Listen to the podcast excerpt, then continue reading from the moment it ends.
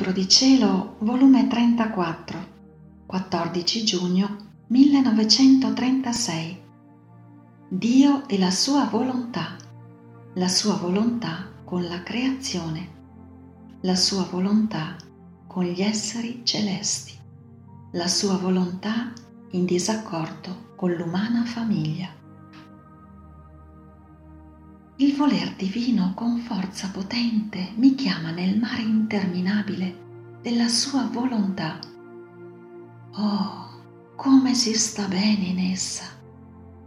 Quante sorprese, quante cose belle si comprendono, le quali producono gioie infinite, vite divine amore che non dice mai basta.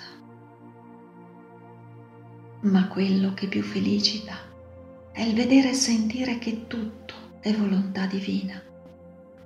La creazione tutta forma un solo atto di voler supremo. Ma mentre la mia mente si perdeva in essa, il dolce Gesù, facendomi la sua breve visitina, con un amore indicibile, mi ha detto, Figlia benedetta del mio volere, tu devi sapere che a capo del regno della mia divina volontà sta Dio stesso. La nostra divinità non fa altro che un suo atto continuo.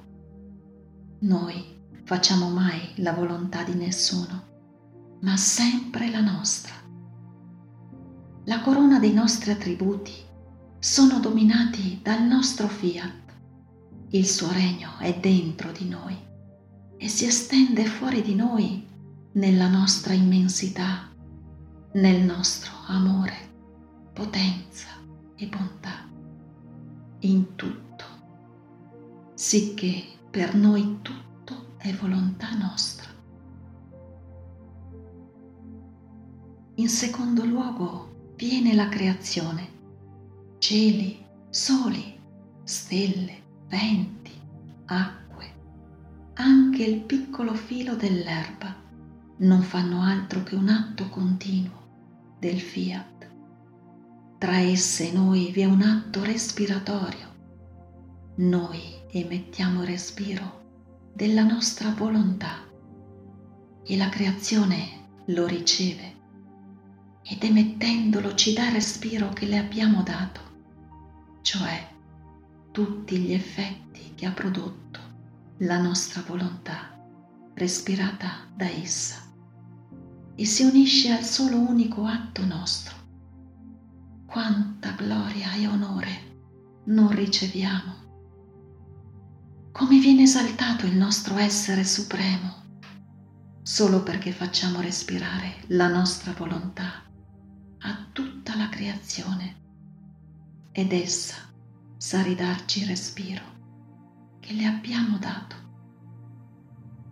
C'è tale unità di volontà con tutta la creazione che tutto ciò che esce dentro forma un atto solo di volontà suprema e la molteplicità e diversità delle cose che vedono e succedono non sono che gli effetti che produce l'unico e solo atto nostro, perché il nostro fiat non si cambia mai, né è soggetto a mutarsi. Tutta la sua potenza sta proprio in questo, fare un solo atto per poter produrre tutti gli effetti possibili e immaginabili.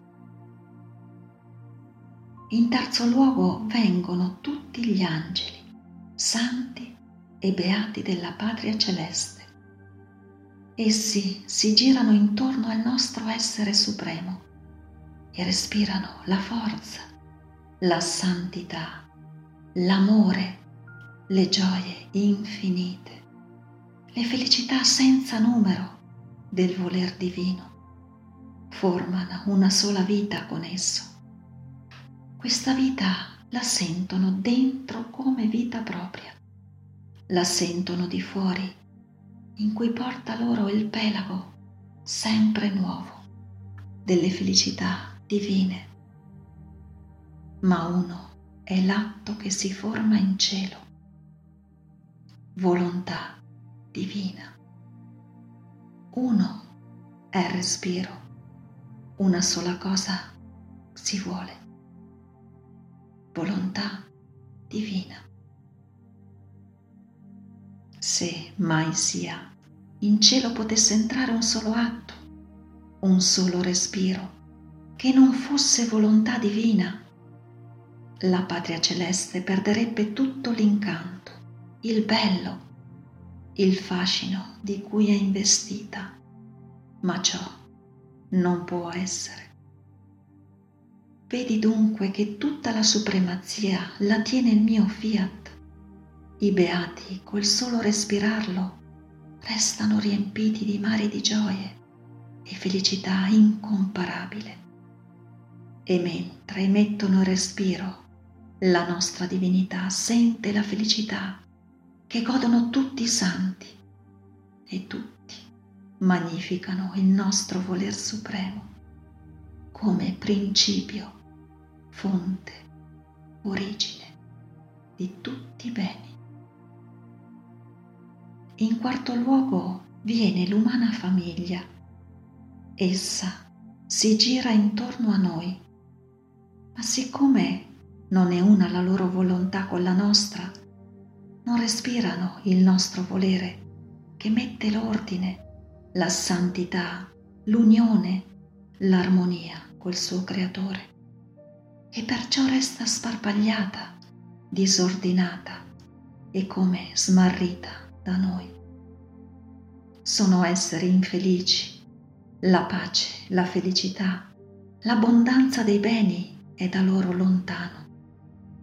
E tutto il male ne viene che la nostra volontà non è la loro. Non ci respiriamo a vicenda e ciò impedisce la comunicazione dei nostri beni, la perfetta unione col nostro ente supremo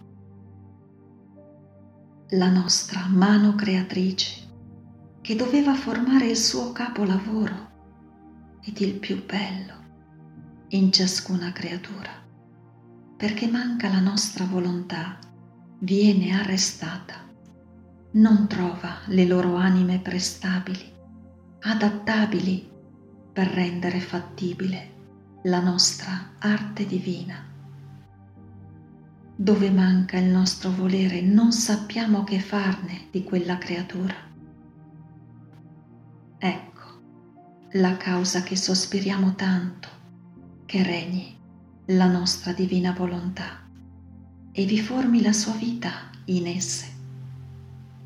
Perché la nostra opera creatrice è inceppata, i nostri lavori sospesi, l'opera della creazione è incompleta e perciò ottenere una deve essere la volontà del cielo e della terra, una la vita, uno l'amore, uno il respiro. E questo è il più gran bene che vogliamo alle creature. Teniamo da fare ancora tante opere belle, ma il volere umano ci impedisce il passo lega le nostre braccia e rende inerti le nostre mani creatrici. Perciò chi vuol fare la nostra volontà e vivere in essa ci dà il lavoro e facciamo di essa quello che vogliamo. Ora tu devi sapere che come la creatura si decide di vivere di volontà divina, mette al sicuro la sua salvezza, la sua santità. Noi stiamo in essa come in casa nostra e la sua volontà ci serve come materia in cui in ogni suo atto pronunziamo il fiat per formare le nostre opere degne di colui che l'abita.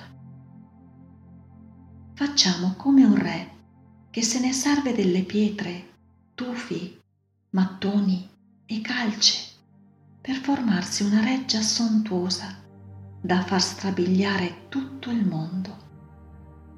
Povero re se non avesse le pietre, le materie necessarie per formarsi la reggia, con tutto che avesse tutta la sua buona volontà e monete da spendere per formarla, pure mancando le materie prime, resterebbe senza reggia. Così siamo noi. Se ci manca la volontà dell'anima, con tutta la nostra potenza e volontà che teniamo, mancandoci la materia, non possiamo formare nell'anima la bella reggia degna della nostra abitazione.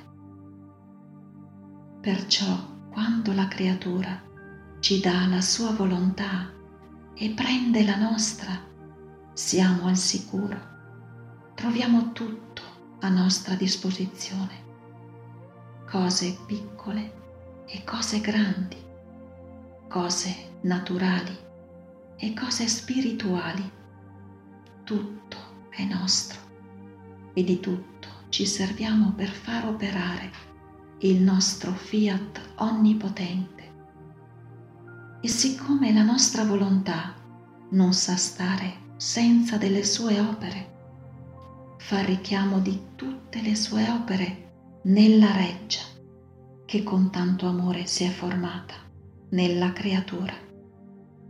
Si circonda di tutte le opere della creazione, cieli, sole, stelle, le fanno omaggio, mette in ordine in essa tutto ciò che io feci nella redenzione. La mia vita, la mia nascita, le mie lacrime infantili, le mie pene e preghiere, tutto. Dove sta la mia volontà, nulla deve mancare, perché tutto da essa è uscito, con diritto tutto è suo e perciò dove essa regna forma l'accentramento di tutte le opere sue. Oh, le bellezze, l'ordine, l'armonia, i beni divini che si vedono in questa creatura. I cieli stupiscono e tutti ammirano l'amore la potenza della divina volontà e tremebondi l'adorano. Perciò fatti lavorare da essa ed essa farà cose grandi da farti stupire. Oltre di ciò il nostro amore, la nostra eterna sapienza, ha stabilito tutte le grazie che dobbiamo dare alla creatura, i gradi di santità che deve acquistare, la bellezza con cui la dobbiamo imperlare, l'amore con cui ci deve amare e gli atti stessi che essa deve fare. Dove regna il nostro fiat, tutto viene realizzato. L'ordine divino sta in pieno vigore, neppure una virgola viene spostata il nostro operato sta in piena armonia con le opere della creatura. Oh, come ci dilettiamo! E quando le abbiamo dato il nostro ultimo amore nel tempo, ed essa avrà compiuto l'ultimo nostro atto di volontà divina nella sua vita mortale, il nostro amore le darà il volo nella patria celeste e la nostra volontà la riceverà nel cielo come trionfo della sua volontà operante e conquistatrice che con tanto amore la creatura conquistò sulla terra. Sicché l'ultimo suo atto sarà lo sbocco che faranno al cielo per dar principio nella nostra volontà felicitante che non avrà mai fine. Invece, dove non regna il nostro volere, l'ordine divino non esiste. Quante nostre opere spezzate e non effettuate. Quanti vuoti divini, riempiti forse di passioni, di peccati. Bellezza non vi è, ma deformità da far pietà. Perciò sii attenta e fa che il nostro volere regni e viva in te. Fiat.